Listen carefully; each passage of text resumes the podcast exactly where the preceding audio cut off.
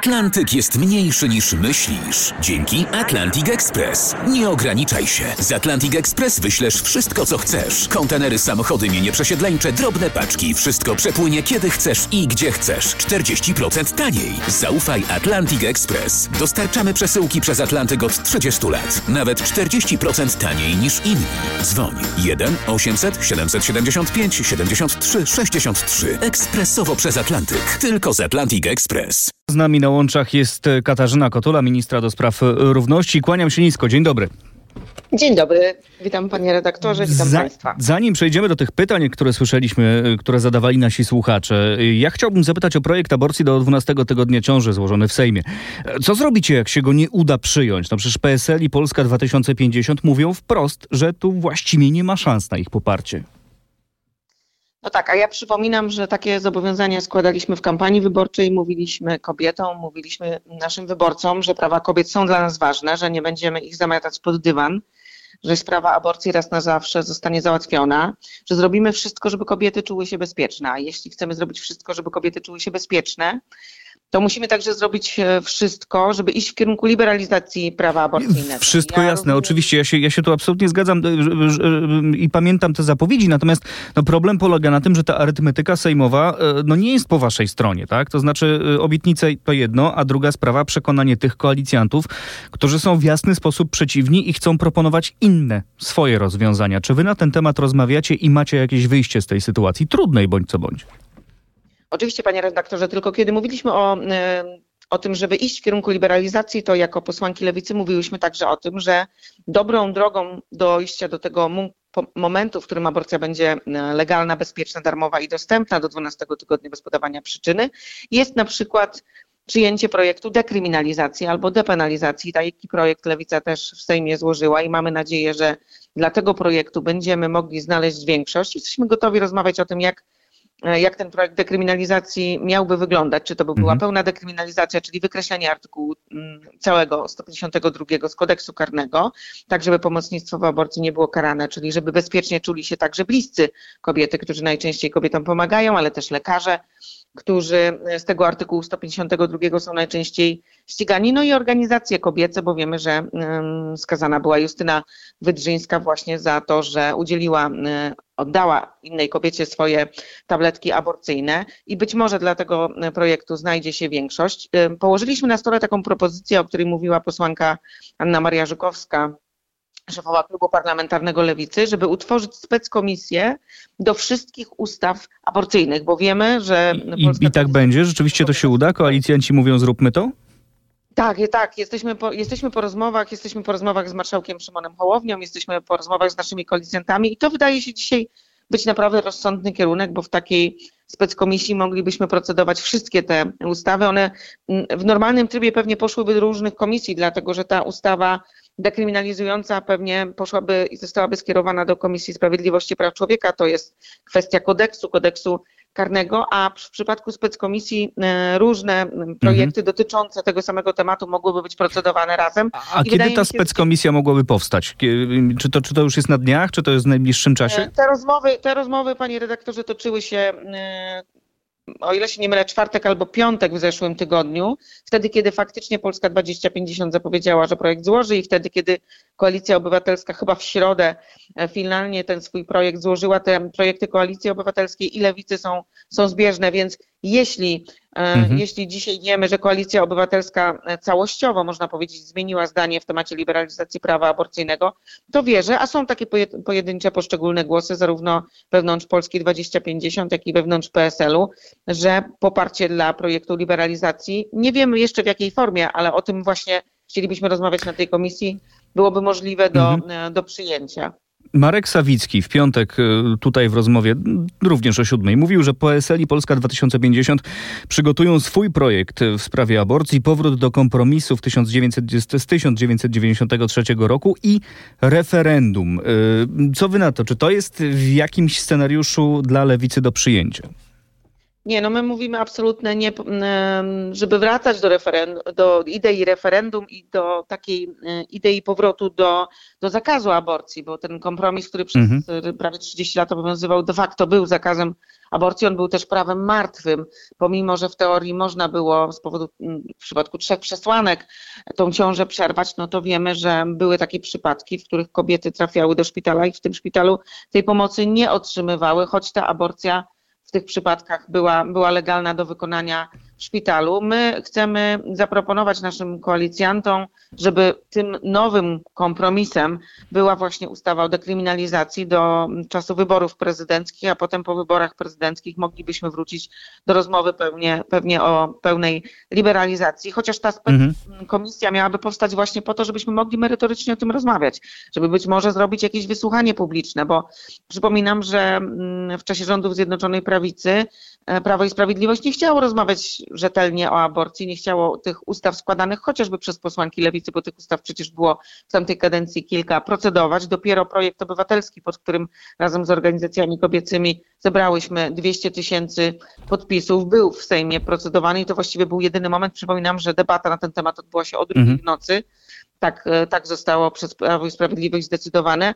A w przypadku takiej speckomisji zapraszamy wszystkich do stołu. Jesteśmy gotowi, jesteśmy gotowe, szczególnie jako posłanki lewicy, rozmawiać o tym merytorycznie, jak taka liberalizacja powinna wyglądać, bo Temat, dzisiaj ta rzeczywistość tak. aborcyjna wygląda zgoła inaczej niż wyglądała w latach 2000, gdzie, gdzie de facto istniało takie prawdziwe podziemie aborcyjne. Dzisiaj 90% kobiet przerywa ciążę w domu samodzielnie za pomocą aborcji farmakologicznej um, Temat tak, poza e, systemem. Niezwykle ważny i y, na pewno trzeba się nim zająć i myślę, że tutaj niezależnie od opcji politycznej akurat w tej kwestii wszyscy się zgodzą, że to jest temat, który powinien być priorytetowy, ale będziemy o nim na pewno jeszcze rozmawiać w najbliższym czasie bardzo dużo. Jeśli pani pozwoli, to ja bym przeszedł do tych pytań od słuchaczy, bo akurat sporo się ich pojawiło i one są bardzo konkretne. E, zacznijmy od tego, które słyszeliśmy przed chwilą, przed naszą rozmową na antenie RMF-u. Kiedy konserwatorzy e, przestaną ignorować potrzeby osób z niepełnosprawnościami? Takie pytanie padło. Konserwatorzy zabytków tak, oczywiście. To, to, faktycznie jest, to jest problem, że my wciąż i wciąż wracamy do rozmowy o dostępności architektonicznej dla osób z niepełnosprawnościami. My dzisiaj tak naprawdę już powinniśmy bardziej przyglądać się temu, jak powinno wyglądać w pełni niezależne, samodzielne życie ze wsparciem, a nie rozmawiać o tym, czy gdzieś są schody, czy gdzieś nie ma windy, ale faktycznie to, to wciąż jest problem. No mam nadzieję, że teraz, kiedy, kiedy będziemy, a będziemy o tym rozmawiać z wojewodami, będziemy o tym rozmawiać z samorządami, jak sprawić, żebyśmy po prostu z tym, tem, tym tematem już nie musieli się zajmować. Wiemy, że są Wiemy, że są e, ignorowane te problemy. A Wiemy będą jakieś także, wytyczne dla konserwatorów, jakiś, tak, nie wiem... Tak, no będą wytyczne, był cały program Dostępność Plus i tak naprawdę powinniśmy dzisiaj być w zupełnie innym miejscu, ale ja osobiście byłam na podkomisji stałej do spraw rodziny i podkomisji do spraw osób z niepełnosprawnościami w dziejącej kadencji, bo byłam członkiniami tych podkomisji i rozmawialiśmy tam o tym kilkukrotnie. Niestety często jest tak, że samorządy tłumaczą się, że nie ma jakichś możliwości ze względu na różne ograniczenia budynków, no, musimy trochę inaczej do tego podejść. To znaczy, dzisiaj trzeba naprawdę zrobić wszystko, żeby każdy budynek, każda instytucja, każda przestrzeń była dostępna także dla osób z niepełnosprawnościami. Ja jestem, wierzę bardzo w to, że jestem przekonana, że, że jeśli się bardzo chce, e, to można, bo, bo, bo, bo możemy brać mm, przykłady z innych państw, mhm. gdzie dzisiaj osoby z niepełnosprawnościami mogą się w tej przestrzeni absolutnie w sposób bezproblemowy e, poruszać. I, no i tak jak mówię, my na pewno zrobimy wszystko, ja również jako ministra e, równości zrobię wszystko, żebyśmy o tym problemie po prostu nie musieli już mówić i żeby on raz na zawsze został rozwiązany. Kolejne pytanie, od, kolejne pytanie od pani Alicji. E, kiedy możemy liczyć na bezterminowe orzeczenia o niepełnosprawności i stopniu niepełnosprawności dla osób z chorobami genetycznymi? To wymaga jedynie rozporządzenia. Bardzo prosimy, pisze pani Alicja. Tak, oczywiście to jest ta słynna lista, o której, no, no, w sprawie której działały przede wszystkim posłanki lewicy właśnie, czy Marcelina Zawisza, czy też ja. Jeszcze w czasie poprzedniej kadencji rozmawiałyśmy o takiej liście. Taką, taka lista de facto powstała, ona była dłuższa, później część chorób została z tej listy wykreślona. Ja jestem po rozmowach już e, dwa tygodnie temu, sygnalizowałam do minister um, pracy, minister rodziny, pracy i polityki społecznej Agnieszki Dziemianowicz-Bąk, że ten problem jest i że i teraz tylko kwestia, wiem, że taka decyzja zapadła, że będzie Ministerstwo Rodziny Polityki Społecznej rozmawiało z Ministerstwem Zdrowia, żeby natychmiastowo do tej listy wrócić, żeby ją sprawdzić jeszcze raz tą listę, mhm. bo ona finalnie była w takim bardziej okrojonym. A jest jakiś horyzont czasowy? No bo tutaj jest Nie, pytanie, pytanie o termin. tygodni i ta sprawa i ta sprawa zostanie rozwiązana i, i, mam nadzieję, że, ale no nie chcę się wypowiadać w imieniu Ministerstwa Rodziny, mhm. ale, ale wiem, że taki komunikat na pewno jak tylko ta sprawa już zostanie rozwiązana, będzie planowany. Wydaje mi się dzisiaj, e, i to jest na podstawie rozmowy z, zarówno z przedstawicielami jednego, jak i drugiego ministerstwa, że gdzieś pomiędzy tymi ministerstwami był problem na styku właśnie, kiedy, kiedy przejmowaliśmy władzę, ale to nie jest problematyczne, to można do tego szybciutko wrócić. My chcemy tylko zobaczyć tą listę, jeszcze raz wysłać ją do ekspertów, bo trzeba ją w mojej ocenie uaktualnić. To jeszcze jedno pytanie od słuchacza. E, kiedy w pełni uregulowane zostaną związki e, partnerskie? E, my pracujemy nad tą ustawą o związkach partnerskich, konsultujemy tą ustawę teraz z organizacjami pozarządowymi, spotykamy się ze społecznością LGBT.